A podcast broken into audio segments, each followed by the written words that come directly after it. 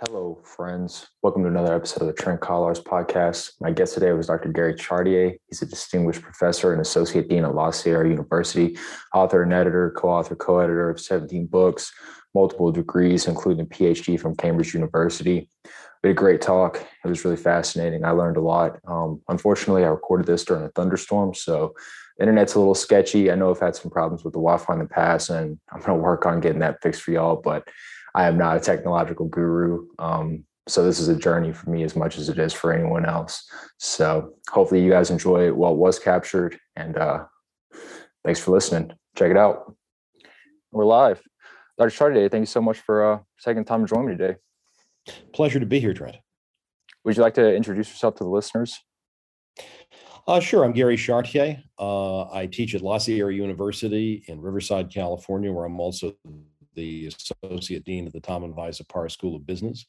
Um, I write books and articles about a variety of arcane topics, including law and ethics and anarchy. Absolutely. So, would you classify yourself as a left libertarian or as an anarchist? Oh, oh both. Both. Uh, most left libertarians I know, with maybe one exception, uh, are anarchists. Uh, so uh, yeah, I'm. Those are both descriptions I'm, I'm comfortable with. Absolutely. And would you say that on the left, when people fall under anarchism, it's more anarcho-communism, anarcho-syndicalism? So terms terms are always uh, confusing, and uh, we can find ourselves uh, distracted by uh, arguments about how best to use them. So, um, left market anarchism uh, of the sort that uh, that I'd want to endorse.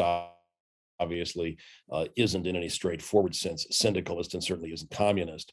Um, there are obviously varieties of anarchism on the left that are uh, skeptical about markets, uh, either large scale markets or all markets.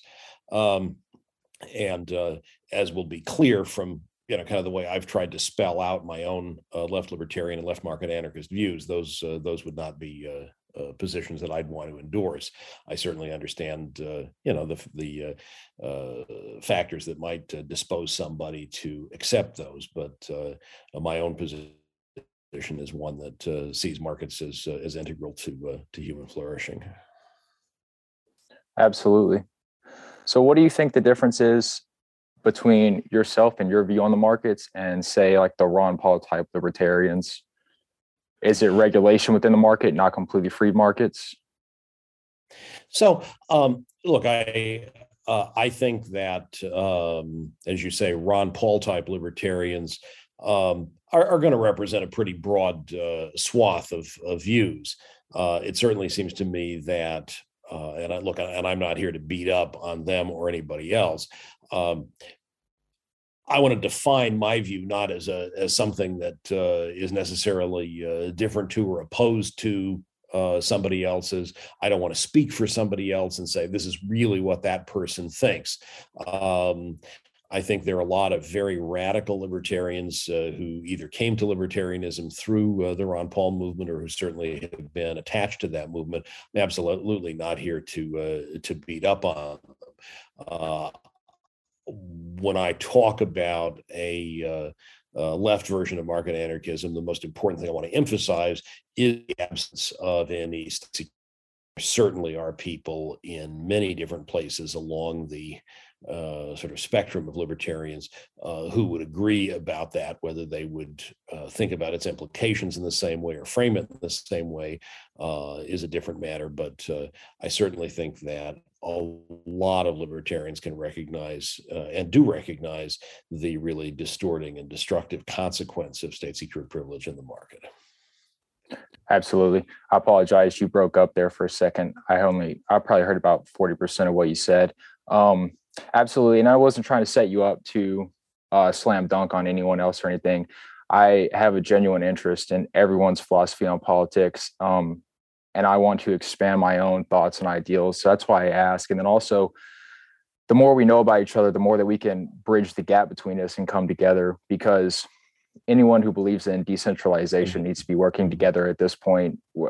Like the the small, minute differences are nothing compared to the vast power that the state has over us now. So that was one of my goals, especially reaching out to you um, and different thinkers and stuff, was to educate myself. That way, when I talk to people in my own life, I can try to make that connection with them um, and try to just bring them under the umbrella of of decentralization, no matter what it is, whether they're anarcho-communists and they want to go live on a farm and be hippies or ANCAPs, whatever the case is, you know, we all need to be fighting together at this point against the powers of the state.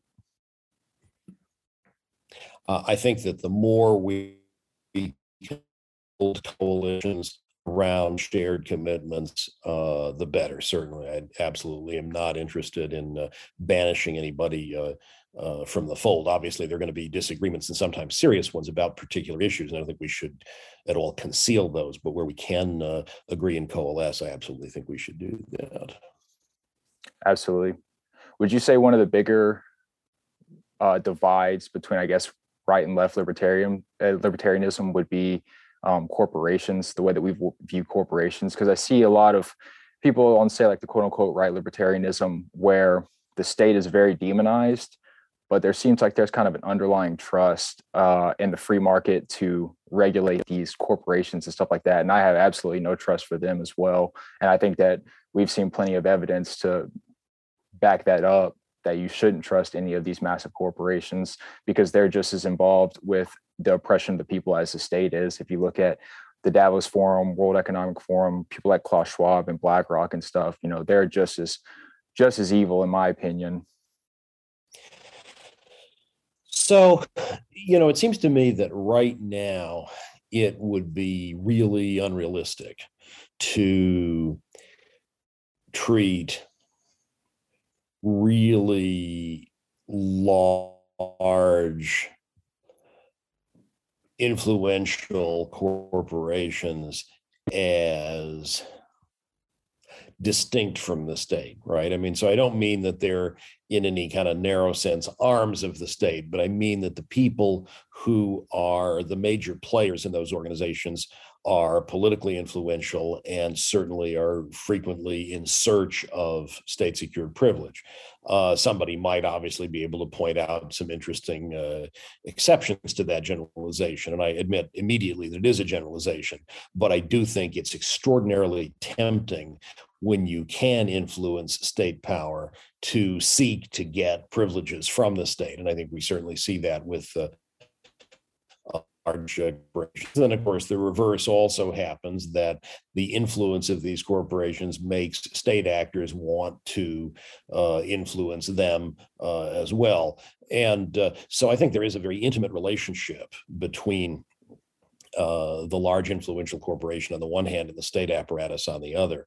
And uh, I think we should certainly not at all think of the modern uh, large corporation in today's uh, economic environment as uh, you know America's persecuted minority, to use that that phrase uh, that uh, Ayn Rand employed. I, I, don't buy that at all.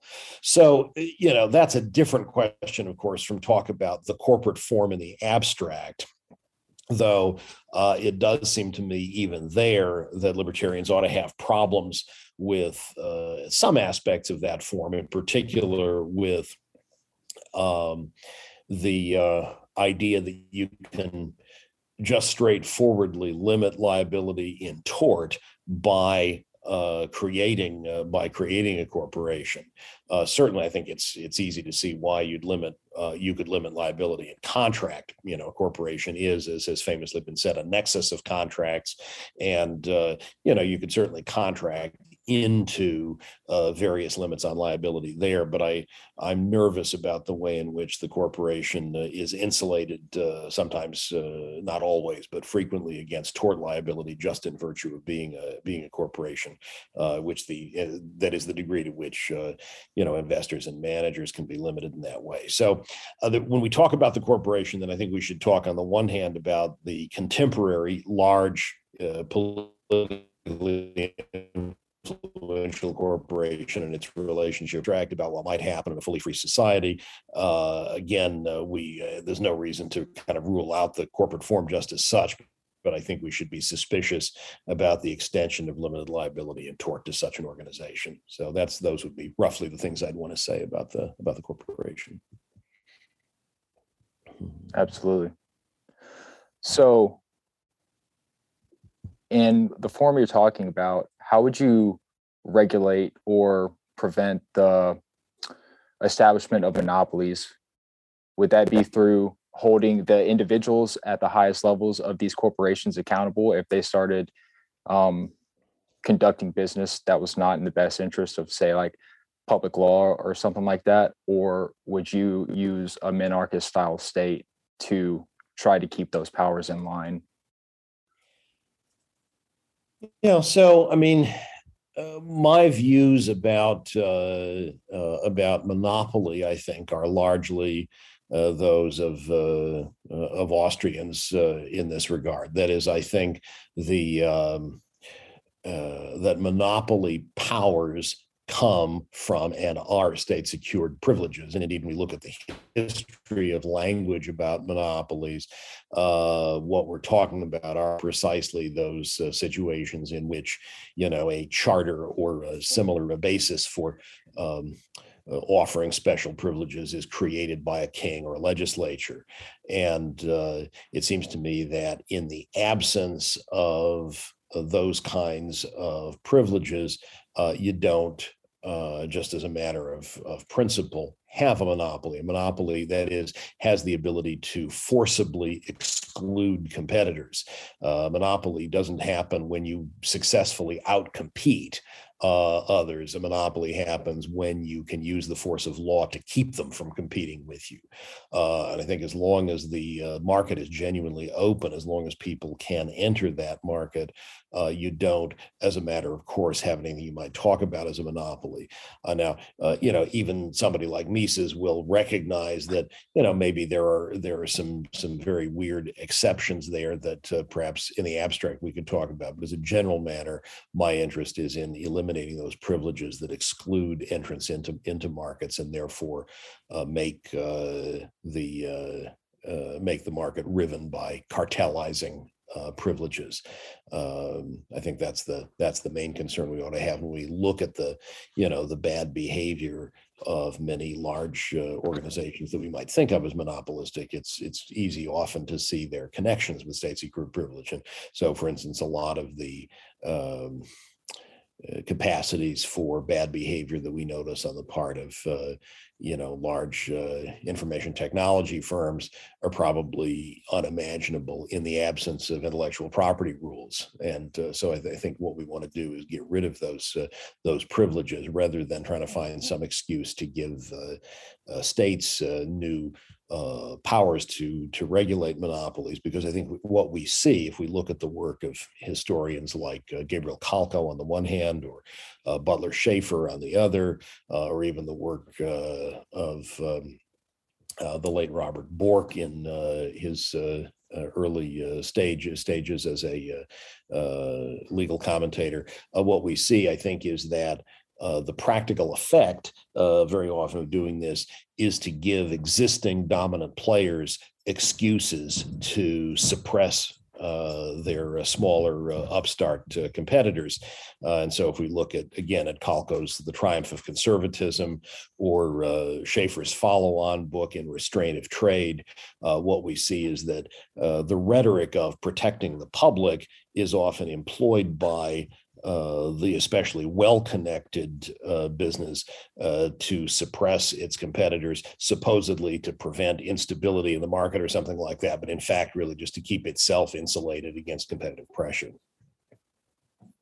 Absolutely, mm-hmm. and that's what regulations are, in my opinion. Is yeah. the mm-hmm. state basically putting up a entry fee that unless you have backing from these major institutions, you're never going to be able to actually afford. So you can't even get into the game to play. So when people right. talk about setting up separate institutions or like the Americanized dream of go out and start a business and compete against them, you can't even do that because our mo- market is so controlled that the the cost of entry is just astronomical and that's in my opinion like you were saying the exact key to protecting these monopolies from the state in the current form that they are right now yeah these these these barriers to entry are uh, very conveniently uh, embraced by uh, the entities that have already uh, occupied the field and really don't want to see uh, competitors in place.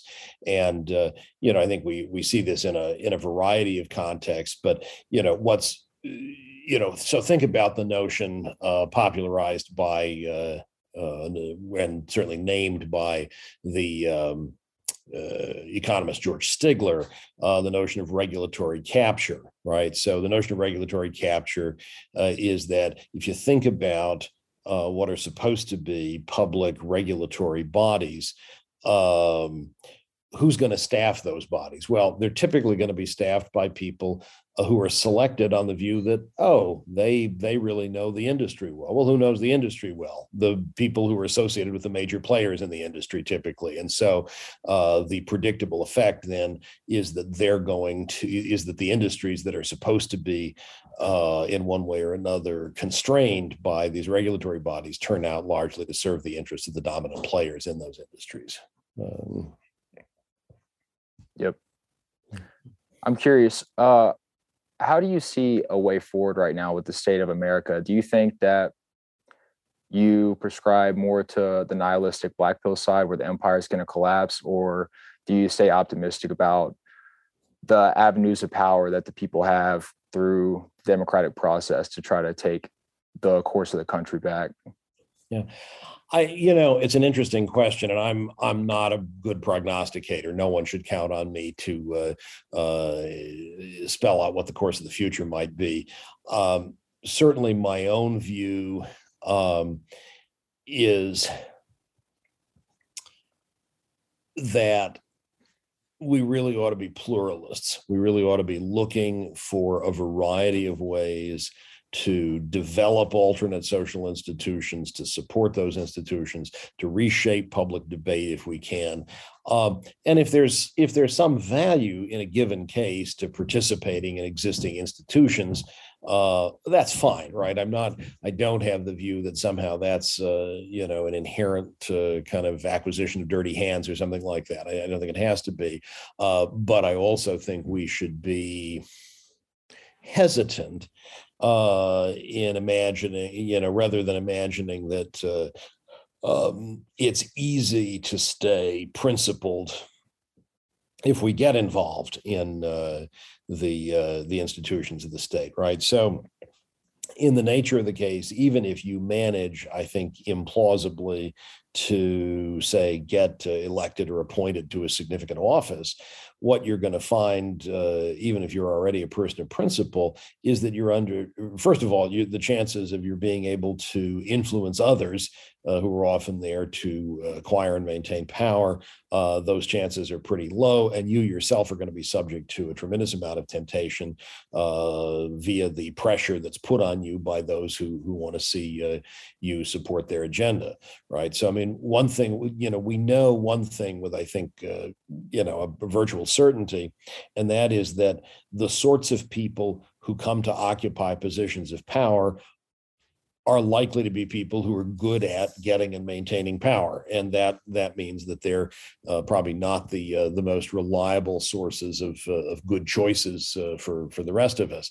Um, but even when you're not in that group, even when you manage to you know somehow break in unexpectedly, um, you know you will often be a voice crying in the wilderness, and you'll often be be pressured in one way or another to support uh, support bad policies. So, I'm I'm not at all again opposed to trying uh, those sorts of avenues uh, you know so certainly i think ron paul was a great voice uh, in opposition to war and empire in in congress and uh, you know really managed to uh, to keep uh, voicing those sorts of of principles for a long time. And i and i certainly respect that.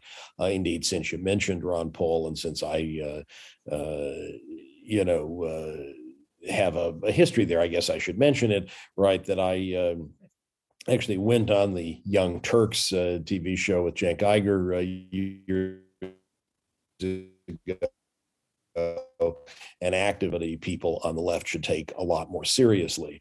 And uh, and I'm very happy to to do that, not because Ron and I would agree about everything, but because I think that opposition to war and empire and uh, to state secured privilege is something we ought to be cheering for.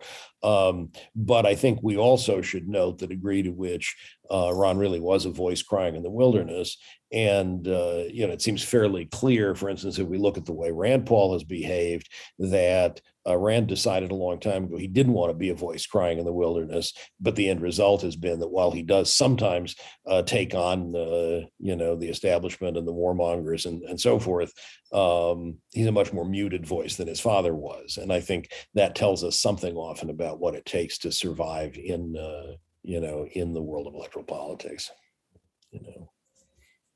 I agree.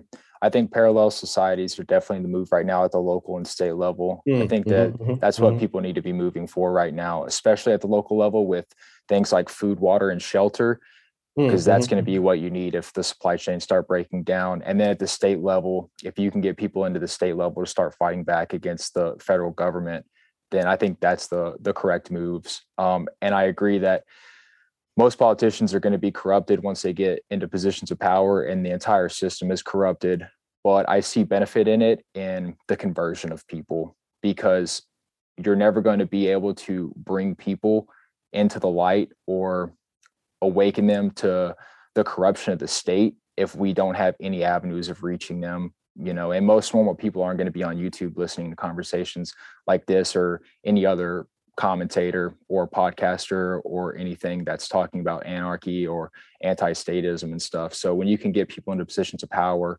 um, such as like Rand or Ron or on any of the mainstream media sources, you're going to have a lot more opportunity to awaken those people and bring them onto our side. Um, but yeah, the, the parallel societies, that's the move 100%. Setting up your own communities, setting up your own food and water sources, and actually caring for each other at a local level yeah, I think um, you know it's it's just worth worth underscoring. Um, yeah, the value of creating alternate institutions that really can support and sustain uh, you know flourishing social life in the absence of the state uh, you know the um, the Wobblies, uh, the International Workers of the World, who were kind of anarcho-syndicalists, you know, famously talked about, you know, building a new society within the shell of the old. And I think there's something you know something right about that about creating these alternatives that are there uh, when the uh, when the other uh, institutions uh, the institutions of the state and those allied with it uh, you know prove to be to be brittle um, and i guess i also uh, want to just note my agreement with you about the potential educational value of uh, of electoral politics that there can be uh, that can serve as a kind of platform uh, that people can use to communicate with the public in a way that uh, perhaps they couldn't otherwise. I don't want to kind of overstate that, uh, because I think it's very easy for uh, dissident voices of all kinds to be sidelined. And so, even if uh, uh they're uh, out there speaking, it's not clear how much they're going to be amplified by any of the conventional media. But I, I, I, certainly understand that as a as an argument. It certainly is, is one that it, it makes sense to to take seriously. Absolutely. And you've been in this game a long time. I saw interviews with you going back 8, 10, 12 years uh, just talking about dissident voices getting out, how much have you seen the censorship just skyrocket since then? Like compared to maybe 10 years ago, I feel like some of those voices were probably still getting suppressed, but I mean, today to just see it so blatantly, like, what's your take on that? Yeah. So uh, it makes me feel like an old guy when uh, you highlight the fact that I've been talking about this stuff for Wise. decades. So, uh, Wise. You know, I, um, as I, as I like to say, right. I mean, I, I grew up um, like uh, a lot of, um, you know, a lot of libertarians in my generation uh, I uh, I shared uh, some familiar characteristics. I, which is to say, I you know I read science fiction, I programmed computers, I had Goldwater-ite parents, and I was socially awkward.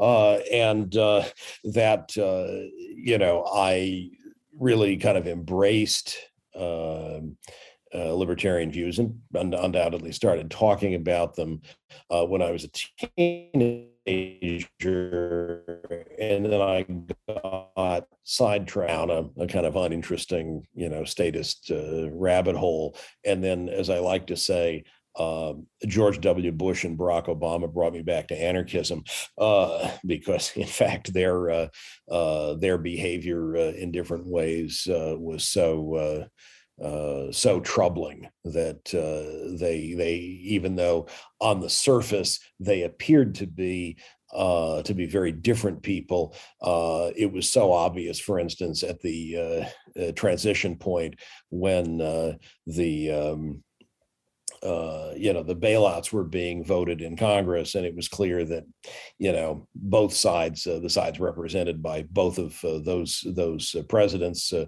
were uh, were in favor. In in the congressional vote totals, you could see um, the leaders of both parties supporting the bailouts and the dissidents in both parties opposing them, and that was a that was an eye-opening moment, I think, for anybody who paid attention there. And uh, yeah, so I mean, I just I I returned to anarchism, I returned to libertarianism in that period. Um, and uh, yeah, I guess have been have been trying to think and talk about these uh, these issues uh, since then.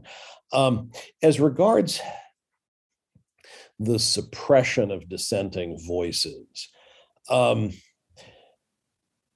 yeah, I think there's a lot to say about that, but it but I will just say it is very disturbing indeed to me to see the um, you know the influential uh, social media platforms seeking to avoid uh, sharing um, dissenting views uh, of which they disapprove, or maybe in more practical terms, not so much. I mean, sometimes perhaps the disapproval is theirs. Sometimes it may well be uh, just uh, the disapproval they think that people in the state will exhibit, and so they're just trying preemptively to avoid getting hammered by uh, by politicians. But the practical effect is the same either way. It's you know I don't I don't have to figure out what you know Mark Zuckerberg's personal views are to know that uh, Facebook uh, is hesitant about allowing uh, various kinds of dissenting views to be expressed, and we see the same thing obviously on on other uh, social media platforms. And I, I, really am profoundly disappointed there, right? So, I mean, I, it just seems to me that. Uh, you know, so I've I've written a bit about freedom of expression, and I think um, you know it's a rich and and complex topic. I think there's of course a difference between talking about uh, freedom of speech vis-a-vis the government or any other entity that's using force to suppress speech and um, freedom of expression in a context in which force isn't employed. I think that's a bright line distinction that seems to be ought to be very important to libertarians.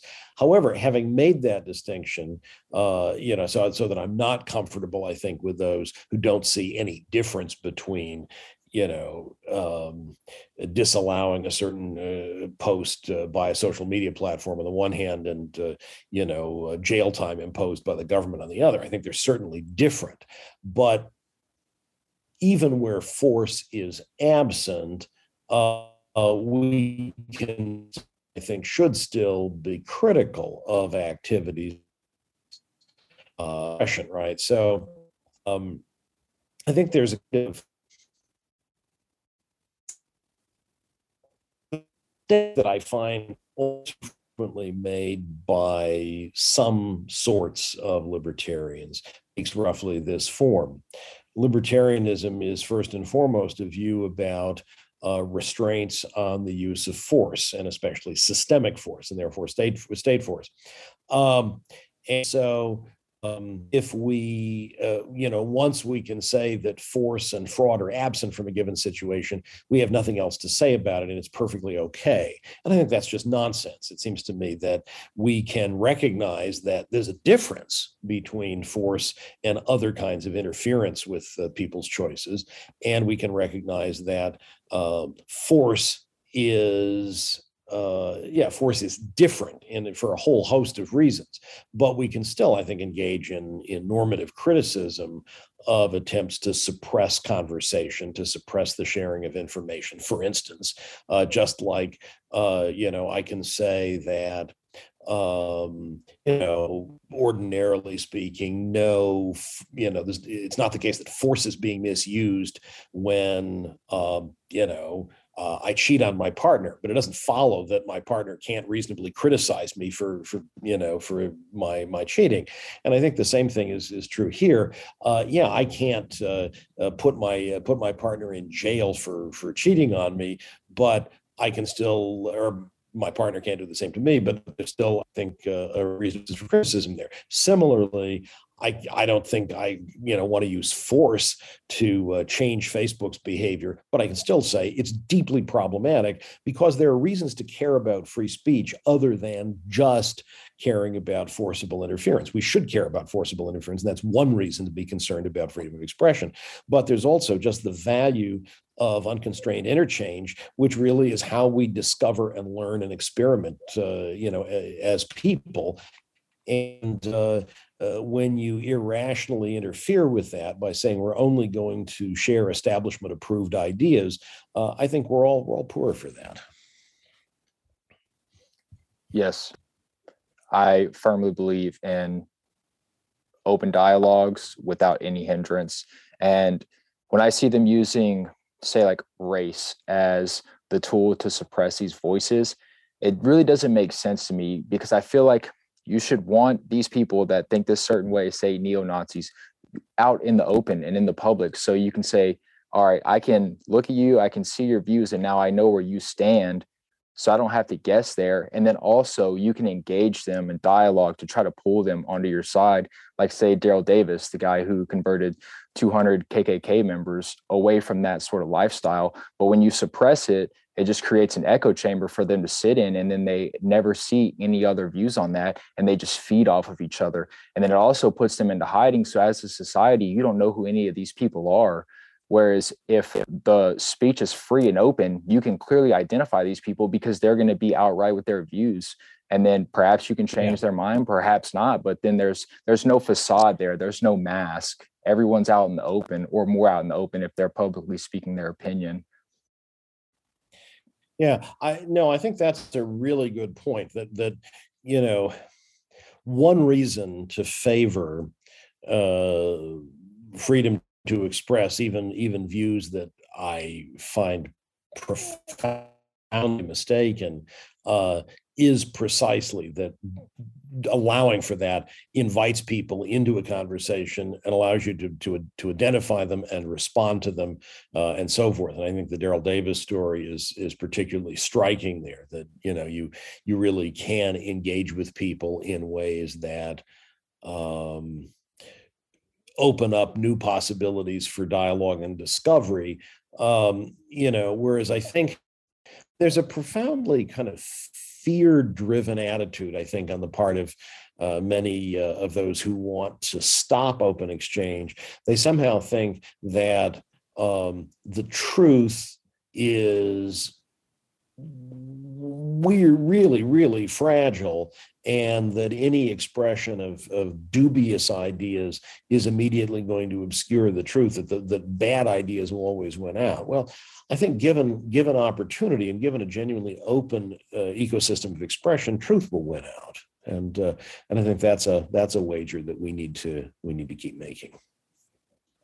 Yes, absolutely. And I think we're seeing it. You're seeing the rise of independent journalism like never before. So people are out there seeking out this information. Um, you just hinted on it. My next question was going to be how you saw.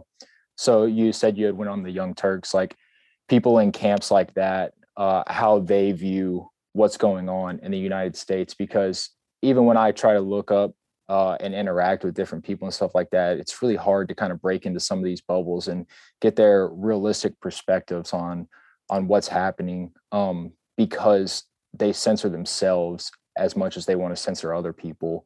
You know, so I was just curious in the in the the interactions you've had with organizations like that or people that kind of fall under those camps are they expressing views similar to this or did they take the hard stance that this actually like censorship for example does need to happen because words are violence or you know the truth can hurt people and they're there for the good mm. of man not for truth or virtue or anything like that i think it of course is a profound mistake to separate out truth and virtue and what's good for people. I, mean, I think those are all intimately interrelated, and uh, yes, sir. Uh, certainly, we can't uh, determine what's good for people, nor can we persuade people to embrace uh, virtue or embrace what's good for them in the absence of uh, of truth and uh, and open dialogue. I don't, you know, when I uh, went on the Cenk Uygur show, um, this would have been you know, roughly, you know, almost 10 years ago. And I think some of the issues that uh, you were just reflecting on uh, may not have been at the forefront of public debate then. Um, you know, I think, I think there's a lot of variety, and you, you do really encounter people um, from a variety of kind of establishment friendly perspectives who absolutely are threatened by by uh, open by open debate and open dialogue.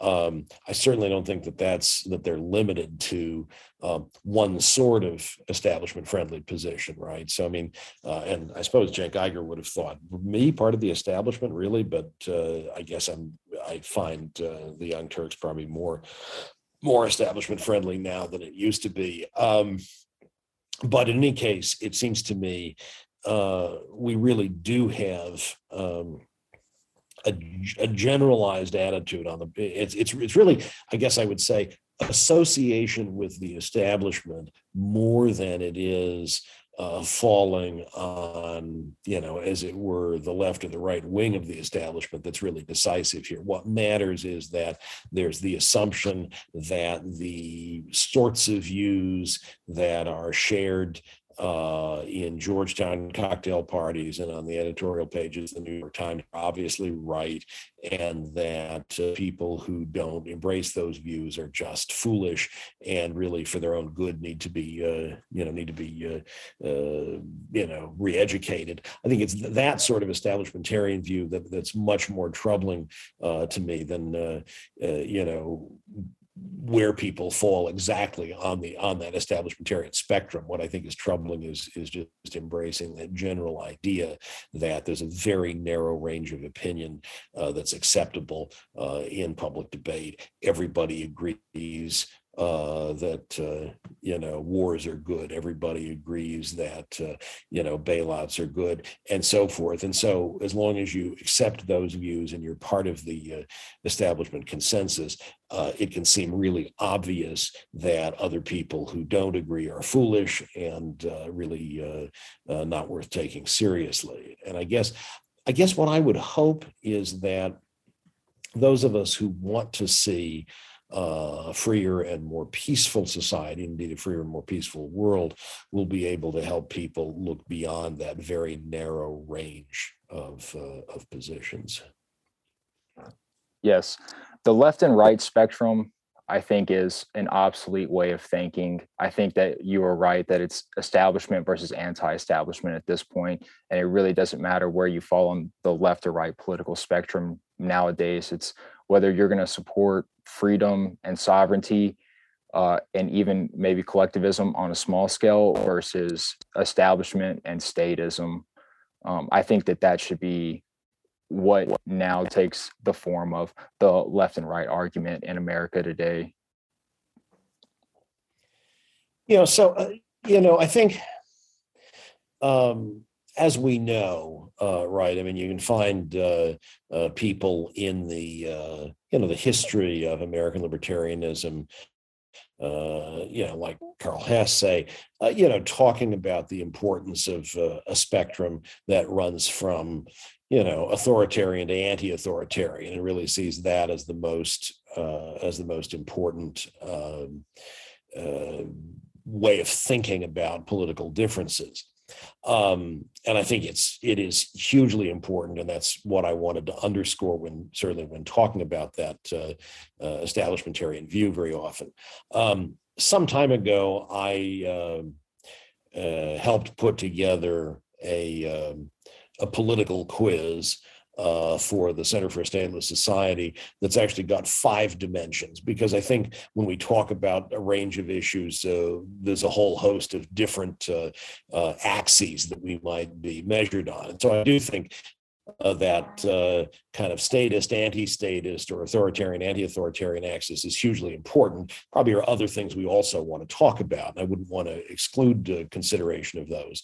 So I mean, I'm I really do strongly favor um, you know, cross ideological coalitions uh, in opposition to state power. On the other hand, I am certainly very much aware that there are people in a variety of places on the ideological spectrum uh, who imagine the state is really just getting in the way of their own implementation of very dodgy, uh, very dodgy preferences, and I certainly don't want to. I don't want to support that. Um, you know, so uh, yeah, I, I want to be careful about suggesting that I think, um, you know, the state is the only enemy because I don't think that's right. I think there are various things that we ought to be critical of, various positions we ought not to endorse. Um, even as we also recognize that the state is, uh, you know, the the enemy of all of all peaceful people. Uh, unfortunately, you know, things do get more complicated than that. I don't want to suggest any kind of unipolar, not unipolar, but kind of single variable account of anything. Uh, things are always complicated. So I guess that's the only kind of uh, uh, thing I want to throw into the mix there right now. Yes, sir. Yeah, and like we were talking about earlier, I mean, these massive corporations, massive banking systems and stuff, you know, they're just as just as powerful as the state is, if not more powerful.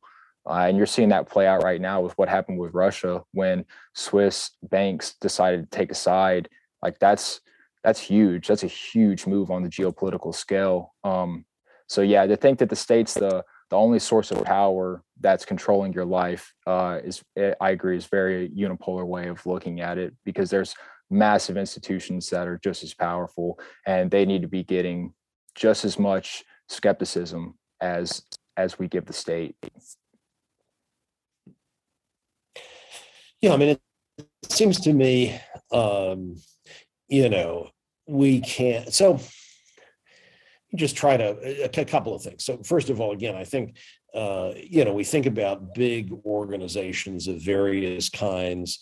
Um, you know, it's just I think impossible to talk about them in abstraction from the state. Right? It's not as if they exist in some state-free environment uh, that uh, corporate uh, you know hierarchs on the one hand and uh, and state uh, uh, you know power holders uh, people in in significant elective and appointive offices.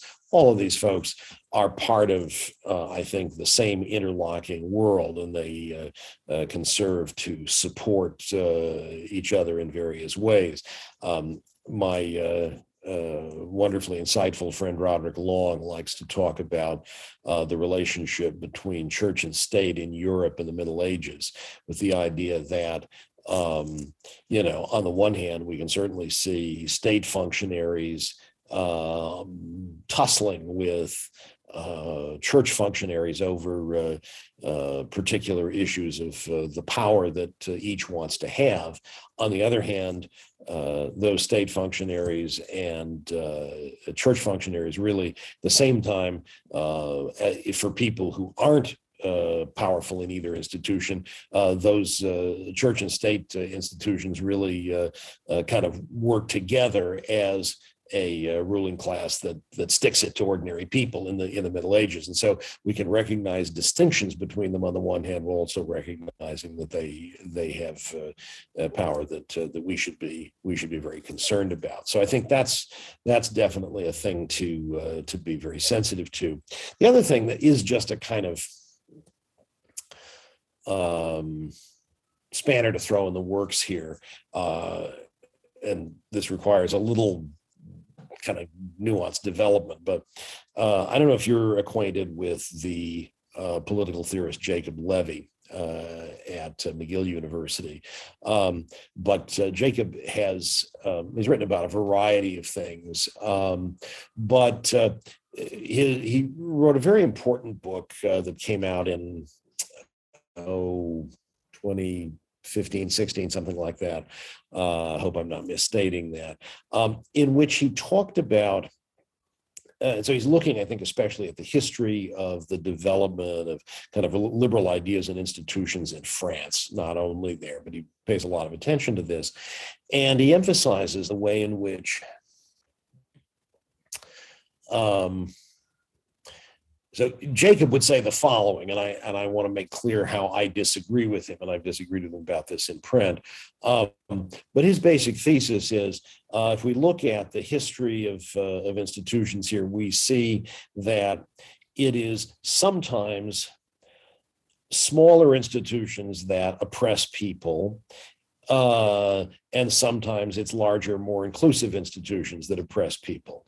And I think his his own view, I take it, is that ultimately um, the only thing that uh, ends up protecting us is the ongoing tension between these two institutions that kinds of institutions that really keeps them both from uh, from exercising too much power.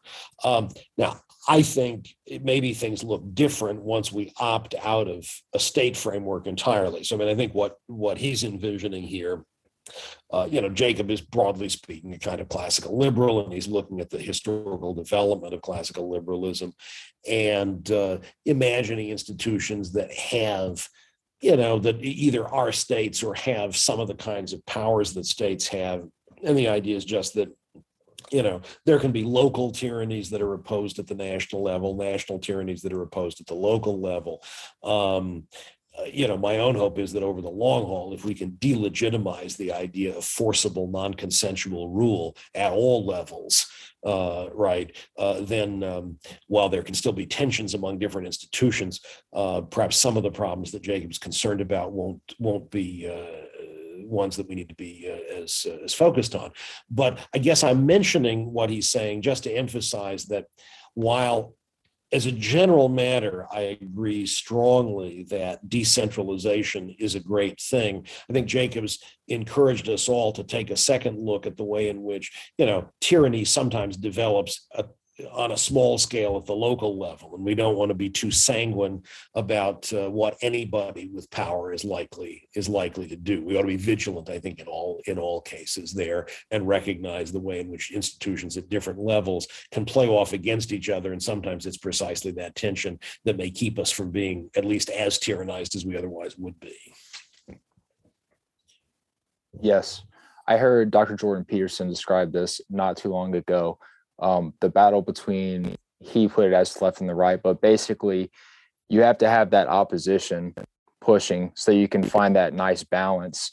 And I think that that's what he was getting at as well is that you need these two opposing forces to kind of clash with each other and eventually we'll reach a point of equilibrium where hopefully it's peaceful and we can continue to live our lives and everyone can prosper. But certainly the smaller institutions and individuals themselves, there are people out there that crave for power um, in whatever form they can get it, whether it's through the state or like cult leaders, for example, you know, people that that prey on weaker people and take control of them. And it's just an unadulterated just lust for power and the fuel of their own ego. So yes, staying vigilant in all forms is absolutely necessary. So yeah, I think uh, I think the cult leader example is actually a, is a really good one. Um, yeah, uh, I think uh, I think we can definitely see uh, the use of charisma and uh, kind of weaving myths to capture people's imaginations and so forth as uh, as uh, you know really problematic. And it's it's not necessarily the case that you want to then think of an institution like one that does those things as necessarily to be opposed you know by force but it certainly ought to be opposed and uh, uh, we want to try to to free people's minds and their uh, their imaginations uh, from that kind of that kind of oppression. Um, You have direct involvement with universities, interaction with the students and stuff like that. How do you see the the thought processes of the younger generation, say, going through your university right now? Do you think that there's a a bigger emphasis on say individual sovereignty and like critical thinking and stuff or do you think that more of them kind of fall into just absorbing knowledge and whether for good or bad taking that on board and then parroting those points? Because it gets a lot of hate. Like there's a lot of a lot of people put put pressure on the institutions as a source for um like cultural division and stuff like that and quote unquote what they think is um not good for culture. Uh, I think that there's good and bad things that go on there. Um, but since you just have direct involvement in it, I was wondering what your take on that is. Well, I think you you flatter me uh, by supposing I I can generalize.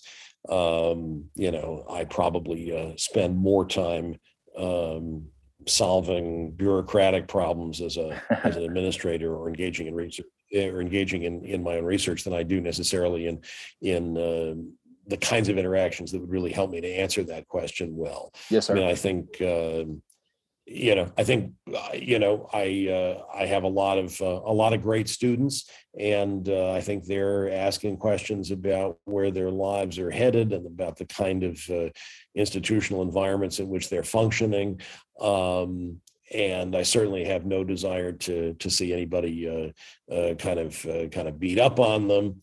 Uh, but if you ask me where they're headed and where uh, uh, their ascendancy over the next few years will mean that our our society's going, um, I just don't think I know.